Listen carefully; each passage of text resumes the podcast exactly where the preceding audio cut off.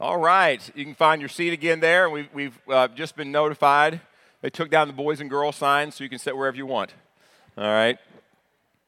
Well, we are glad you're here this morning, and uh, have, if you're here new, uh, we're, we're, super glad you're here with us this morning, and uh, hope you've enjoyed our time of worship through song already. Uh, my name is Brian McKenzie. Have the privilege to serve as one of the elders here, and also have the privilege to teach a couple times each month. So we are glad you're here. Uh, I want to give you a little bit of update. I know people have asked. You've been praying for our son James Robert, who had spinal surgery a little over four weeks now ago, and he's here. Um, he started coming last Sunday and feeling better. Actually, he's maybe feeling a little too good. Uh, that's our fear. He's going to feel too good and do what he's not supposed to do. In a couple weeks, he goes back for X-rays, but still, it's kind of it's not till after uh, Valentine's Day the doctor told him he's going to be able to be released to do all that he wants. So that's a long time for a 12-year-old boy to stay uh, um, calm down a little bit, especially this one. But thanks for your prayers. Please continue to pray for him, and we're just so grateful for your prayers. Well, this morning we are going to uh, continue in our study uh, of Paul's letter to Timothy, his first letter to Timothy, and it's a, a series entitled "Be Strong in Grace." And this morning is uh, part 29 and entitled A Good Servant of Christ Jesus. A Good Servant of Christ Jesus. And we'll be looking at 1 Timothy 4 11 through 14. And if you have a copy of God's Word with you this morning, and I hope that you do, I'd encourage you to take that out and turn it to 1 Timothy chapter 4, verses 11 through 14, and we will be looking at those in just a few minutes. Before we do that, as always, we want to take a little bit of time to review. Um, two weeks ago, when we were last in 1 Timothy, Jay taught 1 Timothy 4 verses 9 and 10. And Jay began setting up this passage in 1 Timothy by telling the story from Acts 9 about how Saul of Tarsus came to a saving faith in the Lord Jesus Christ. And he reminded us leading up to Acts 9, there was a lot of persecution on, the, uh, on believers in Jesus Christ, those who were following Jesus. And Paul was a big part of this persecution that was going on. In fact, Acts 9 starts out with Paul asking for permission from the authorities to, uh, to go to Damascus and gather up all these followers of Jesus so they could take them out. That's how Acts 9 begins. So he takes off on this trip toward Damascus, and on his trip, guess what happens? He sees a light from heaven. It knocks him off his horse in a sense, and he hears a voice and says, Paul, Paul. And he said, uh, Why are you persecuting me? And Paul's like, Well, who is this? And he says, It's Jesus. This is who you're persecuting. And he told him, to get up and to go into Damascus um, and meet this man named Ananias who would be there waiting for him. But Paul was blind. It struck him blind. He had his, his buddies who could they could they could see a bright light. They couldn't see anybody, heard a voice, but they weren't sure what it was. But he said, Take him, to, he had your buddies take you to Damascus. And sure enough, he goes and meets a man named Ananias. Now, in the meantime, there's this whole story about Ananias, and he was a follower of Jesus Christ. And God said, Hey, Paul, or Saul of Tarsus, who would become Paul, was coming to town, and I want you to meet with him. And, and Ananias is like, There's no way. This guy like kills Christians. There's no way I'm meeting with him. Sure enough, he obeys, and he tells him, Hey, I want you to tell him uh, that I've got great plans for him. And those great plans include taking the gospel to the Gentiles and to their leaders, and also to more Jews. And Ananias went and he met Saul and told him what God had said, and Saul regained his sight, and he was filled or controlled by the Holy Spirit, and he was baptized. That's the account that Jay started off the story uh, a couple weeks ago from Acts 9. And then he tied it in at the end of the message, which I'll remind us of here in just a few minutes. Well, Jay uh, then took us to 1 Timothy 4, and specifically verses 9 and 10, and pointed out this key statement. Here is a trustworthy statement. You remember that? Here is a trustworthy statement. And he reminded us, because we'd already dealt with that statement, I actually dealt with that statement in chapter 1, um, that it's mentioned five times in Paul's letters, which called the pastoral epistles, the pastoral letters, 1st and 2nd Timothy and Titus. Okay? It's mentioned five times uh, in those letters. And two of those times, he adds another statement on. It's not only is it a trustworthy statement, and then he says this deserving full acceptance. Now, first of all, Paul say, hey, this is a trustworthy statement. Jay remind us, we'd probably go, we'd lean in a little bit. This is a true, I'm going to listen to this. And then if he said, this deserving full acceptance, we might come out here and lean even more. He's just making more emphasis on this. But there's only two times of those five that he adds that deserving full acceptance. Um, and one of those, in the past, we looked like last week, but also the other one was we saw in 1 Timothy 1 15 through 16, if you look there with me. It is a trustworthy statement deserving full acceptance. All right, listen up. That Christ Jesus came into the world to save sinners, among whom I am foremost of all. Yet for this reason I found mercy, so that in me as the foremost, Jesus Christ might demonstrate his perfect patience as an example for those who would believe in him for eternal life. Paul knew he was a great sinner. In fact, he, he believed he was the greatest. And you can debate about that, but for, in Paul's mind, he was the greatest sinner to ever live. And Paul also knew that Christ came in the world to save sinners. And Paul knew he was one of those. And if we're all honest, we are too. We have to raise our hand. We got three honest people here. I'm just kidding. Um, but Paul knew that, and, and he knew that God uses, uses salvation also for an example. Hey, if God could save Paul, a guy was persecuting and killing Christians, who hated Jesus, if he could save him, he could save anybody. That was Paul. Paul was using, he knew God was going to use him as an example. Well, then Jay showed this great video clip, if you all remember from the movie Amazing Grace, about John Newton, who was a former slave trader. Uh, turned follower of Jesus and pastor. And, and, in fact, he was a pastor of William Wilberforce uh, when Wilberforce was a child. And if you know much about William, Wil, that's harder. Will, uh, William Wilberforce, and he called him Wilbur, and now I know why. All right, he said Wilbur. All right, so Wilbur, we, if you know, he, he led basically the overthrowing of the slave trade around the world. I mean, he fought and fought and fought and fought. All right. Well, later in his life, Wilbur uh, went to visit John Newton, who's best known for the song "Amazing Grace." All right, went to visit him uh, and uh, in that meeting, John Newton made the following statement. He said, Although my memory is fading, I remember two things very, very clear that I am a great sinner and Christ is a great Savior. I'm getting chills right now just thinking about that. Man, when we realize how great a Savior, it doesn't matter. And the whole point here that Paul was making in the, in, in the first chapter was that no one is beyond the saving power of Jesus. Isn't that good news? Isn't that good news? Because the enemy wants to think us we're beyond the saving power of Jesus. But I'm telling you, no matter what you've done or where you are, you are not beyond the saving power of Jesus. You are not. And if that's all you get out of this morning, that's great. We are saved not by trusting in what we do, but by trusting in what He did. Let me say that again. We are saved. We are made right with God, not by trusting in what we do. Instead, we are saved by trusting in what He did through His death, burial, and resurrection. That's the good news. Well, then Jay took us back to 1 Timothy 4, all right, 9 and 10. And we saw this, it is a trustworthy statement, deserving full acceptance. Here it is again. For, for this we labor and strive because we have fixed our hope on the living God who is the Savior of all men, especially believers. Jay pointed out that not only does Paul use the phrase a trustworthy statement here again, but he also uses deserving full acceptance. And also, look at that word I've got highlighted Savior. Just like in chapter 1, it was talking about full acceptance. He was he came into the world to save, save, right? To save sinners. He's the Savior. He's pointing to this, he's connecting them. Jay pointed out that the context of verses 9 and 10 point to the fact that the trustworthy statement refer, referred to is something that I dealt with the week before that, which is this to train yourself for godliness because it has value both for this present life and the life to come.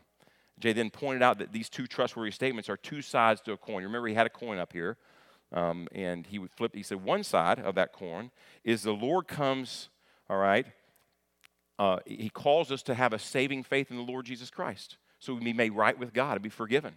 On the other side of the coin is we want to take that same message, the same message that God saves sinners to the world. Right? First, he wants us, calls us. Then he trains us for godliness. And part of that training is that we would be trained to take the gospel, the good news that God saves sinners through faith in Jesus Christ, to the world. Right? That's the, the two sides of the coin.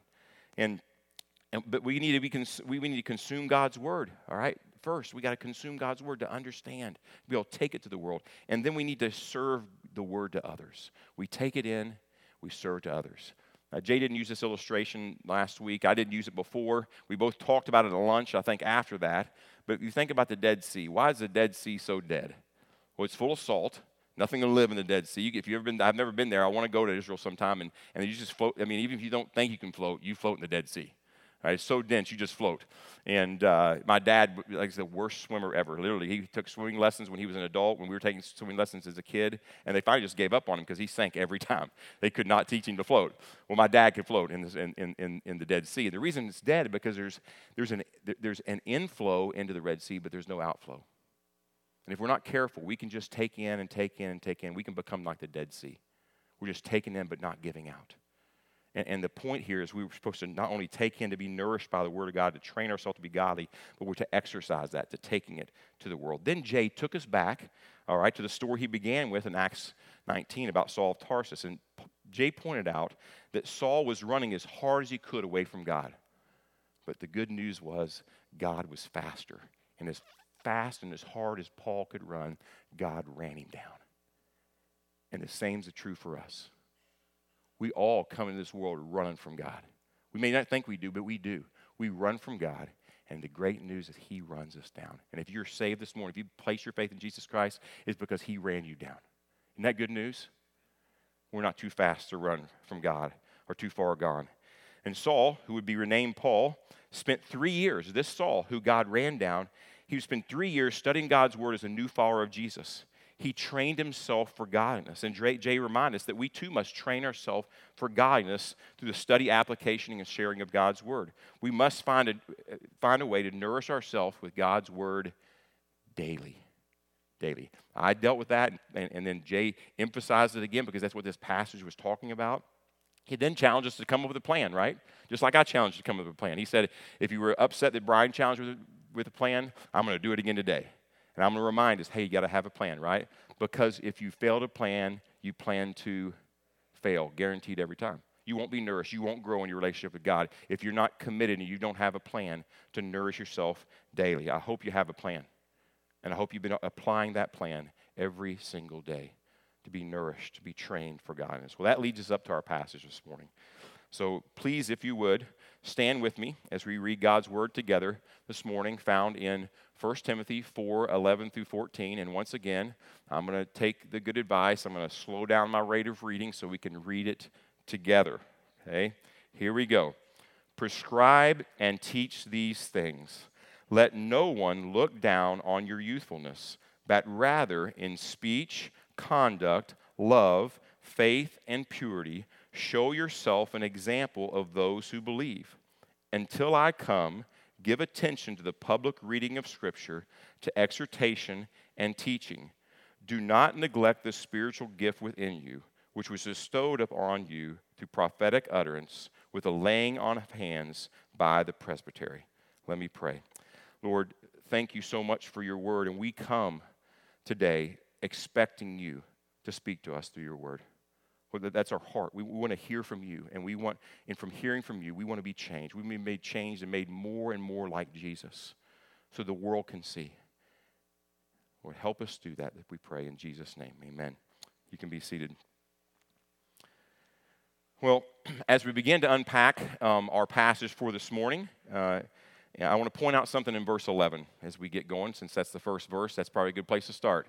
All right, that actually says six, but it, um, it, Let's see here. I don't have it on there. Well, I'll go back here. There we go. But Verse 11. Look, it says, prescribe and teach these things. Some of your translations say, command and teach these things. There, there is an emphasis here, it, it, it's strong. Paul is, is telling him, command, prescribe, and teach these things, Timothy. Well, what things? Well, it points back to what just came before, and it also points forward to what's coming. All right? And, and if you remember, all right, it's very similar to verse 6. All right, see verse 6, it says, In pointing out these things to the brethren, you will be a good servant of Christ Jesus. All right, notice that phrase, pointing out these things. It sounds a lot like what? Prescribe and teach these things from verse 11. Uh, these two phrases tie the whole chapter together. Look at them together. Pointing out these things, prescribe and teach these things and they bring the whole chapter together and show that he's talking about all these things that he's addressing to Timothy in chapter 4. All right? In chapter 4, there are actually, listen, 11 imperatives. And an imperative is a command. Right? No suggestion. There's 11 imperatives given to Timothy that highlight the attributes or actions of a good, good servant of Christ Jesus. All right? There's 11 commandments that highlight, right, attributes or actions of a good servant of Christ Jesus. Right, let me remind you of something I taught here um, earlier. I don't know how many months ago I taught this, because it's very important we hear that. You hear commands, and some of you just bristle. You bristle when you hear the word command. Nobody's going to tell me what to do. It's just a reminder of if we even know Christ, the flesh is still holding on. If we don't know Christ, the rebellion inside our heart is just holding on, all right? So, hey, nobody's going to tell me what to do. Now, let me remind you of something. This is so important. And, and, and I, I taught this a few months ago. I think it's important to be reminded of this, all right? It has to do, remember, with two eyes. Remember that? If we're going to see this clearly, it has to do with two eyes, but not those two eyes. Actually, the two eyes are two words that start with the letter I. All right? They're indicatives and imperatives. Indicatives are true statements, and some of you are like, man, this is really going down a road. I hated English. I do not take me back to grammar, but this is so important. Indicatives are true statements, imperatives are commands. So important that we understand and we see the relationship that these have in the New Testament. Because if not, we'll get everything out of whack. And many people get things out of whack because they don't understand the relationship between indicatives and imperatives. The imperatives of the New Testament always are based on indicatives. The commands are always based on true statements. I'm going to show you here in just a second what that looks like. All right? All the imperatives in 1 Timothy, and specifically this morning, the ones in chapter 4 that we're going to look at, are tied to the indicatives of the New Testament, and I would say specifically to the book of Ephesians. Why would I say that? Because where is Timothy when he's receiving this letter? Who is he working with? The church in Ephesus. And Paul had spent three years there, and he had written a letter to the church of Ephesus that's full, full. The first chapter is full of indicatives, truth statements, true statements about who we are in Christ. If you're in Christ by faith in what he did for you, all right, these true statements in Ephesians are tr- these indicatives, these true statements are true about you. This is now who you are. Let me just give you a little rundown of Ephesians chapter 1. It says we are saints. We're holy ones. Now, some of you have, oh, hold on, we're not saints. Yes, we are. There, there's no special class of Christian called saints. Nowhere in the Bible will you feel that. And I'll, I'll go ahead and throw this out to you. If you can show me in the Bible where it says there's a special class of Christians called saints, I'll eat the page. I'll give that promise again. I need a little uh, uh, fiber to my diet, but I guarantee you, you won't add anything to it. Because there's no place in the Bible that tells us that saints are a special class. It's anybody who's in Christ, and we were made holy because of Christ. We are saints. Don't forget that. That's, that's our identity. All right? Now look what it says blessed with every spiritual blessing. How many did that leave out? None. Every spiritual blessing. We're chosen. We're the number one draft pick. The number one draft pick. We're sons and daughters, we're his children. We've been redeemed, and He bought us back through the death, burial, and resurrection of Jesus Christ. He paid for our sin, He redeemed us. We're forgiven. Isn't that good news? We have an eternal inheritance, and we we are sealed in Him with the Holy Spirit. Nothing can undo what He's done. That's who we are. Those are true statements. Right? These indicatives, these true statements are true of everyone who is trusted in the death, burial, and resurrection of the Lord Jesus Christ to make him right with God. This was also true of Timothy, and Timothy knew it. All right, so when Paul gives these 11 commands to Timothy here in 1 Timothy chapter 4, he's basing it on who Timothy is in Christ. Paul is, call, listen, Paul is calling Timothy to live out who you are. Let me say it again. Paul is calling Timothy to live out who you are. That's so important we get that. He's calling Timothy, he's calling us who are in Christ to live out who we are. Doing the things Paul commands does not make Timothy a Christian. Boy, we don't, we don't want to get that wrong. Doing the things here that he commands does not make Timothy a Christian. Because Timothy is a Christian, he wants to do these things. And he has the desire and the power now to do these very things that Paul commands. And the tr- same is true for all of us who are in Christ this morning. All the commands, and guys, I, I think I told you this before all right? There's more commands, there's more imperatives in the New Testament than there are is in the, in the law. There's 613 in, in, the, in the law, the Mosaic law, the old, what we call the Old Testament, Old Covenant. There's over a thousand in the New Testament, in the New Covenant. Commands. Whew, that just made a lot of people uncomfortable. But here's the great news. All right, the Old Covenant.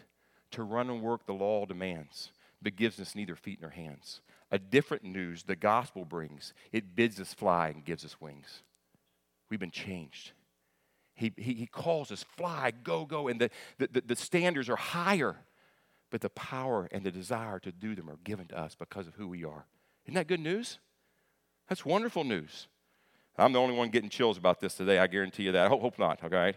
Well, we can and we want to do these things. Now, I made this statement before. It's kind of, if you know me, if you've been around me at all, I make this statement. I'm going to put it up there so you can write it down if you don't, the next time you remember to do it. But those who've been around me all know what I'm going to say. What you do is not who you are, although who you are has a tremendous impact on what you do. What you do is not who you are. That's what the world, world tell you. You're who, what you, you're, you, what you do is who you are. That's what they tell you. It's not true. It's a lie. What you do is not who you are, although who you are has a tremendous impact on what you do. Very important. And that's the principle here. When we think about these imperatives, these commands, we have to understand they're based on these indicatives of who we are. And because of who we are, God can call us up and be good servants of Christ Jesus. Well, let's examine now. Uh, let me go back here. Let's examine this, these pass, this passage here, really verses now 12 through 14.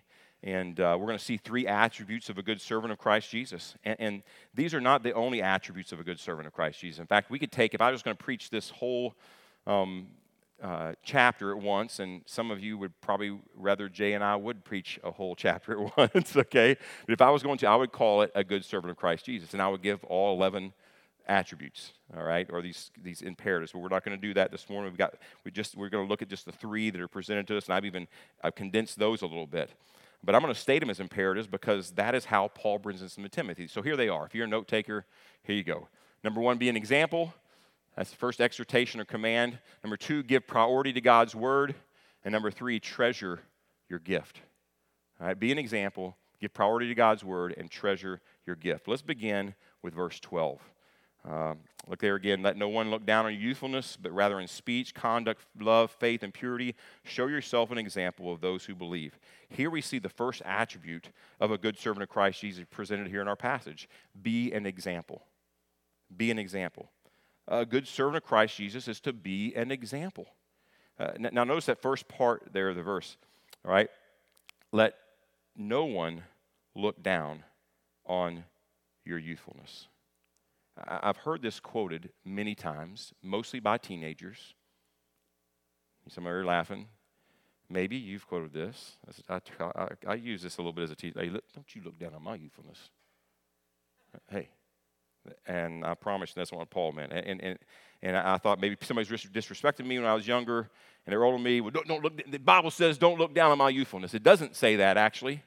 It tells Timothy to not let anyone look down on youthfulness. It doesn't say, hold this up and say, don't you look down on my youthfulness. It doesn't say that anywhere. So if you use it that way, stop using it that way. It's the wrong way to use it. The fir- that's the first problem. Another problem is with using this verse like this is that Timothy was not a teenager. He was in his mid 30s. Oh, that's a shocker. That just blows that teenager thing right out of there. So if you're in mid 30s, you can go ahead and feel free to use it. All right, I'm kidding. But the other problem here is Paul is not directing Timothy to quote this to others uh, who are old around him. He's, he's just not doing that. Although Timothy was in his mid 30s, the false teachers whom he's combating here, battling, were most likely much older. And they were calling the question, well, what kind of authority do you have? You're only in your 30s. See what they were doing? And Paul was saying, don't let anyone look down the fact that you're, you're young least in, in, in comparison to them. All right? And uh, think about the elders who Paul had come and planted this church, spent three years. They had probably had, he had pr- probably some new converts. They had become elders. They had at least become leaders in the church. Paul left Timothy here to establish the church um, in, in his call. And he think of the elders who were there. They were probably older than Timothy too. And they, Timothy, because of what Paul told him, was going to have to correct maybe some of the elders. Think about that. So this is why he tells them, don't let anybody look down on your youthfulness. All right? Now, and, and we, Paul says that give people, listen, a, well, the second part of verse 12, look at it with me again. But rather, but rather, here's a contrast, but rather, right? In speech, conduct, love, faith, and purity, show yourself an example of those who believe. Paul says, give people a reason to look up to you instead of look down on you.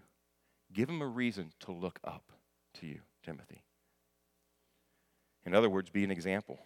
We, we see this clearly with words here and show yourself an example. Other translations say set an example. And then another translation actually says what I said here be an example. All right? It's, it's clear that that's, that's what he's calling them to do. This phrase, show yourself an example, be an example, it's a word or a phrase used for making an impression into something that then is used as a mold to shape something else. It's making an impression. So I brought a little uh, mold, all right? It's a Play Doh mold. All right. Some of you may have played with these before. If you're still playing with these after 35 years old, come, please come and see me. All right. And it's actually of a football. You're surprised with that. Okay. We had we had the shape of Texas too. I could have brought her a car. I chose this uh, for good reason. Okay. And what you could do is take this to the, a big pile of Play-Doh and you could, boom, push it down in there. This mold, push it down in there, and you come out that Play-Doh and you have to pull the stuff. Boom, you got a football. Awesome. We need to do to lots of things. More footballs. I'm kidding. Um, an, this is a mold, right? And the picture here, this word, set yourself an example, is Timothy not just to be an example others can emulate. No, no, no, no. That's not what he was talking about.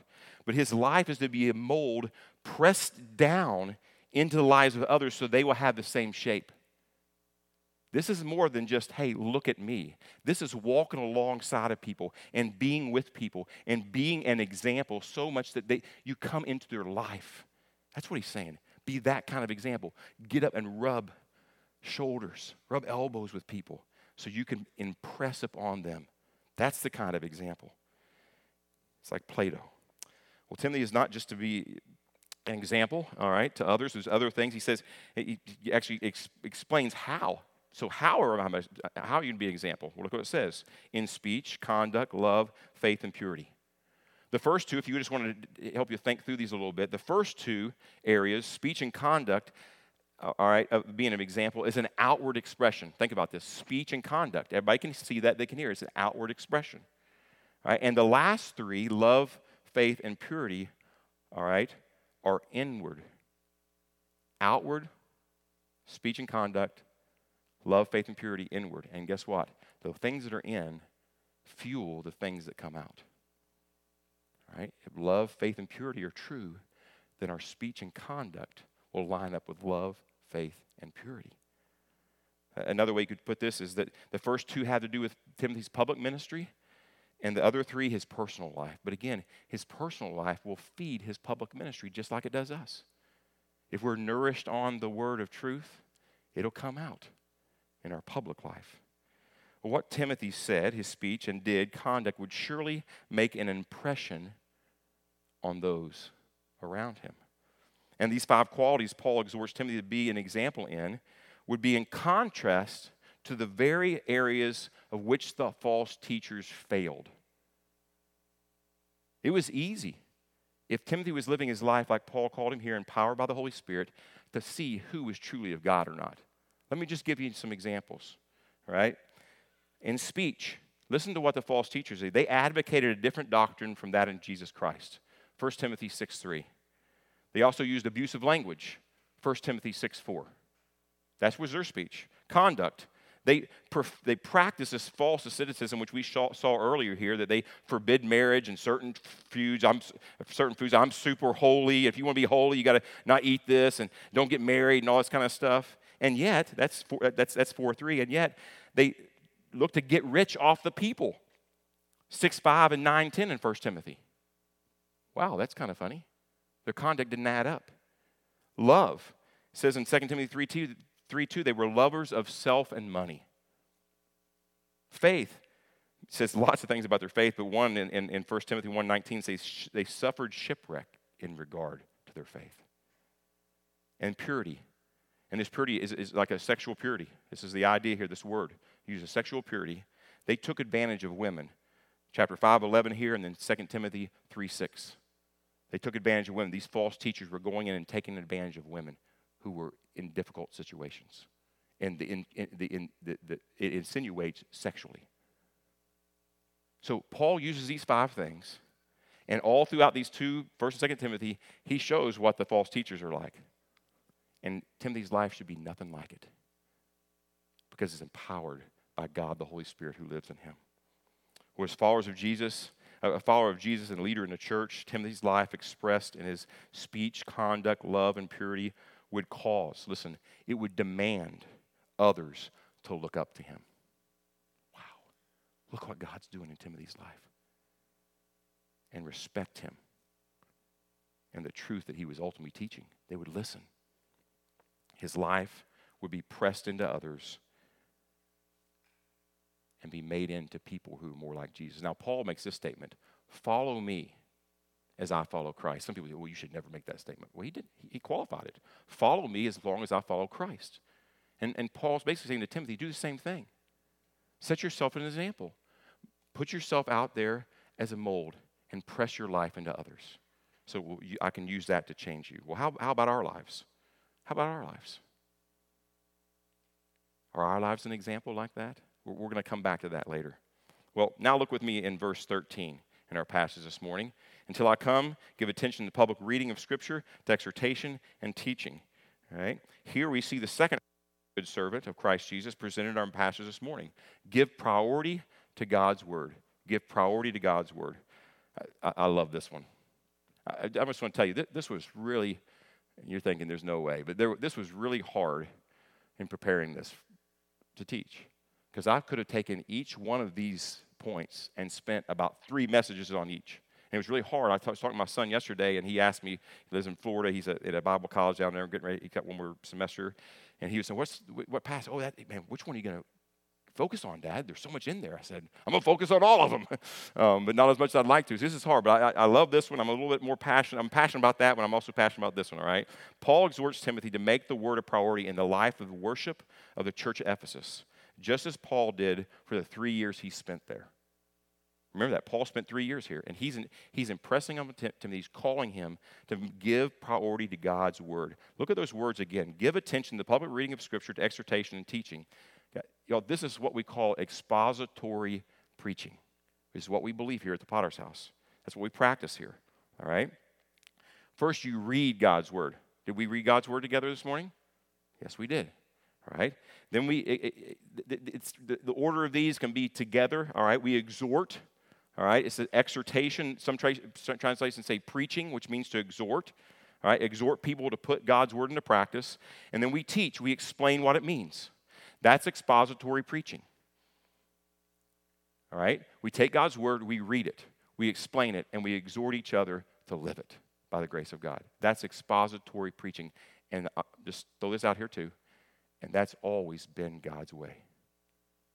Always. Let me say it again. Always. You take God's word, you read it, you explain it, you exhort. It's always been that way. I'm just going to give you some examples. This has always been how God's people, not only the New Testament, Old Testament, the church took on this practice from God's people, the Jews. All right, look for example in Acts 13, where Paul and some of his companions were visiting uh, um, the synagogue in Pisidian Antioch. Look what it says. After reading of the law, that'd be all right, the Old Testament, and the prophets. Really, the, the law would be the first five books, what we call the Pentateuch, and the rest of it is considered the prophets. The, the synagogue officials sent to them, saying, Brethren, if you have any word of exhortation for the people, say it. So they read God's word, and then what did they do? They exhorted it. And this, this word exhortation also has the idea they were teaching it. They, okay, they taught it and exhorted people to put it to practice. Right? This, this was taken from what God's people had always done. All right? Um, one of my favorite examples of this in all of Scripture is found in Nehemiah. All right? After they'd finished rebuilding the wall, they'd come back from captivity, They'd be rebuilding the wall, they're celebrating, and notice what the people did. I, I love these people in Nehemiah. Oh man, I love these people. Look what they did. And all the people gathered as one man into the square before the water gate, and they told Ezra the scribe to bring the book of the law of Moses that the Lord had commanded Israel. The people said, Bring the book bring the book. Now, why they say that? Why they say bring the book? I, I love this because the book was God's word and they wanted to hear from God. Bring the book. We want to hear from God. Bring the book. That's exactly right. I'm hoping we're all saying that by the end of this part, all right? Now, now look at this. Look, look at verse 5. What happens? Ezra opened the book in the, in the sight of all the people, for he was standing above all the people. And when he opened it, all the people stood up. I love that. And that's why we stand up here when we read God's word together. Stood, they actually stood up through the whole sermon. We're not going to ask you to do that, all right? But they, they stood up. I mean, it was unbelievable. They stood up in reverence because they believed this is God's word. They believed that with all their heart, and they were expecting to hear from God. Bring the book. And they stood up. All right? It, it gets better. All right? All right? They stood in reverence to God's word. Now look at verse 8. They read from the book from the law of God clearly, and they gave the sense so the people understood the reading. They were taught the word of God. This whole account sounds a whole lot like Paul. What was Paul exhorting Timothy to do in verse 13? Remember? Until I come, give attention to the public reading of Scripture, to exhortation and teaching. Doesn't that sound exactly what they did in Nehemiah? And I can go back and show you in Second Chronicles another time when they said, bring the book. Because they wanted to hear from God. As God's word was read and explained, the people of God's day expected to hear, in Nehemiah's day, expected to hear from God. Do we? Do we, when God's word is read and explained here on Sunday morning, do we expect to hear from God? I, I just be honest with you, we, our culture has kind of taken this away. Uh, the, the evangelical church as a whole has kind of taken this away from us. And, and, and I'm right there with it. I don't always, haven't always, and don't always come here expecting to hear from God. Sometimes we come as critics, don't we? We come to criticize the person who's teaching. Oh man, he should have said it this way. I can't believe he said that. That's our, our, our heart is coming. Not, Jay and I can make mistakes, and we will make mistakes. We're, we're not God. we aren't the Word. We, we can. So just go ahead and try. There's the expectation, okay?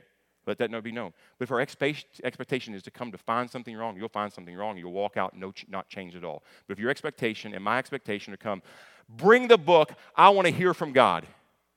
If that's our attitude and that's our heart, guess what? We'll hear from God.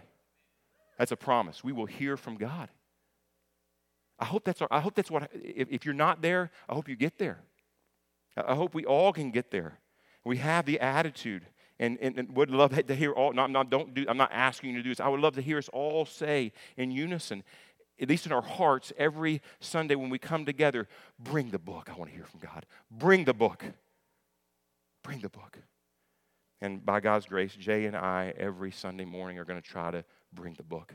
Or one of the other elders, they're going to try to bring the book and lay it out so you might hear from God and we might hear from God. Paul makes this emphasis again later on in 2 Timothy chapter 4, the end of uh, um, 2 Timothy. Preach the word.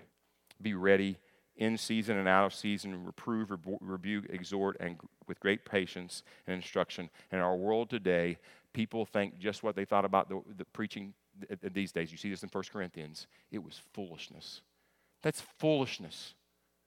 Foolishness to have somebody stand up there and preach for 40 minutes. Are you kidding me? They preach for hours in the New Testament if you want if you think that's this is bad, all right? Because God said he'll use the preaching of his word to bring our heart change our hearts. The proclaiming of his truth.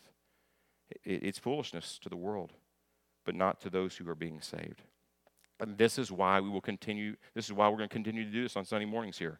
Because it is and always have been prescribed by God for his gathered people. We will give priority to the Word of God. Well, look at me lastly now in verse 14. Notice what it says. Let me go to 14. There we go. Do not neglect the spiritual gift within you, which was bestowed on you through prophetic utterance with the laying on of hands by the presbytery. Here we see the third attribute of God, uh, of a good servant of Christ Jesus, presented in our passage this morning. Treasure your gift. Treasure your gift. I, I say treasure because it's the opposite of neglecting something. When you treasure something, right, you take care of it, you value it, you use it for its intended purpose when you treasure something. And, and that's, that's what Paul is exhorting Timothy to do, to, to treasure his gift. Notice what Paul tells Timothy to treasure his spiritual gift. Notice the word spiritual gift. Now, there's been all kinds of suggestions as to what this spiritual gift is. I mean, all kinds of suggestions. Right? Some say it's the Holy Spirit Himself. Right? The, the, the, Jesus promised to send as a gift the Holy Spirit to indwell those who would trust in Him. The Holy Spirit Himself is, is this gift which He manifests certain, abilities that come out of us. All right, so some it's the Holy Spirit Himself. Some say it's the gift of teaching and preaching. And the immediate context of even chapter 4, verse 11, uh, uh, we, we see prescribe and teach these things. Verse 13 again, give attention to the public reading uh, uh, of Scripture, exhortation, and teaching. He's talking to Timothy. All right. 2 Timothy 2.24, he says that a, a, a, he must be able to teach. And then we saw in 4.2 to preach the word. All right. So this would be a spiritual gift of teaching or preaching or proclamation. All right. And, and, and these are the gifts we've talked about this, the gifts of the church. All right. Gifts that given to the church. All right. And some people say it's one of the gifts to the church from Ephesians chapter 4, the gift of evangelist, which you see in, in, in chapter 4, verse 5 of 2 Timothy. Do the work of an evangelist. Establish a church, set them in order. That's the work of an evangelist. All right? That's one of the gifts that, that Jay has. Is he, he helps establish churches, set them in order. All right? That's that here. And, and so, you know, which is it? Is it the Holy Spirit Himself? Is it a spiritual gift like teaching and preaching? Is it the gift to the church, evangelist? Uh, which is it? And which one? Yes. Yes, I'm bowing out right there. Yes, it's all of them. Because they're all interrelated. I don't, I don't think we have to choose one. And I think I just showed you from th- these, two, these two books, it could be any of those, couldn't it? I could argue any of those, and I'm going to argue all of them. That's okay. I'm, I just, I, I'm, it doesn't tell us exactly what it was. We just know he said he wants you, the, the emphasis here, all right, even though they're all related, is Paul wants Timothy to value take care of, and use his gift that was given to him by God to build up the church. Use your gift. Treasure it, Timothy. Now, so what does the last part of verse 14 mean? Which was bestowed on the through the prophetic utterance with the laying on of hands by the presbytery. I don't know exactly. I'll throw something out there that I think part of this would be right. We don't know for sure all the details, but this prophecy of Timothy's call and gifts was most likely similar to Paul's call. It, was, it, was, it, it, it, probably happened shortly after Timothy met Paul or right before in Acts 16 when Paul meets Timothy. It says there in 16 that, he, that Timothy was well spoken of by the brethren. He was already serving in the local church there where he was. And, and maybe they had already, the prophecy might have already happened that God's going to use you. He's giving you this gift, He's calling you. That, that may have already happened. We don't know for sure. All right, it, but it seems like then it was also confirmed by the laying on the hands of the elders. They were confirming what God had said through this prophetic utterance that, hey, this is what you're going to do, this is how you're going to be used. Paul, again, was emphasizing to, to Timothy that his gift was from God, therefore he shouldn't neglect it. That's what the emphasis is here. We don't know exactly how this all worked out, but he was emphasizing this is from God, Timothy. Don't forget it and don't neglect it. Treasure your gift treasure your gift. In the same way, we too are, are, who are in Christ by faith have been given at least one gift, maybe more, one spiritual gift, and God calls us to use our gifts to build up the church. Look at 1 Timothy. This is a summary by Peter. I love Peter's summary. 1 Peter 4 10 11. As each one has received a special gift, employ it in serving one another as good stewards of the manifold grace of God. Whoever speaks is to do as one who is speaking the utterances of God. Whoever serves is to do as one who is serving by the strength with God, which God supplies. So then all things God may be glorified through Jesus Christ, to whom belongs the glory and dominion forever and ever. Amen. So let me just exhort you with Paul and Peter and ultimately with God to treasure your gift. Treasure your gift by putting it to practice here in the local body. Well, how can we respond to God's word? Here's the so what. All right, it's a lot of great information we just learned there, and again, there's more there, but that's what we've got this morning. How can we respond to God's word? Well, I made it real simple. Number one, be an example. Be an example. Be a Play-Doh mold. Be a Play-Doh mold. Maybe remember that way. Be a Play-Doh mold. Give people reason to look up to you instead of down on you. Secondly, Give priority to God's word. Come on Sundays with the attitude bring the book, I want to hear from God. Bring the book, I want to hear from God. Come with that kind of attitude. You can put this in practice that way. And pray for those who are preaching and teaching that we be faithful to do what God has called us to do. And then, thirdly, treasure your gift. Use your gifts here to build up the body. And a lot of people, what's my spiritual gift? There's, you can take tests. I'm, I'm all about this just start serving. Just get in there and do things you enjoy. And people, hey, you're really good at that. Oh, maybe that's my spiritual gift. because you can manipulate those, those tests you take. I, have done it before. I can have any, I can have like the, the gift of hospitality, which I don't, all right? And I'm going to give that gift. That's my wife's gift, not mine, but I can make it sound like that because I know where the questions are leading. Hey, just dive in, do what you enjoy, start serving, and you'll discover your spiritual gifts. That's the best way to do it. It really is. All right? And so use your gifts to build up the body here and help us make Christ committed followers who make Christ committed followers in our community and around the world through relevantly teaching and living the pure Word of God. That's the so what. Let's pray. Lord, thank you so much for your word, the clarity of your word, the privilege, Lord, to, to be here this morning and to hear from you. Lord, give us the grace to be an example, to give priority to your word, and to treasure the gifts you've given us, that you might be glorified and we might be edified. We pray this in Jesus' name. Amen.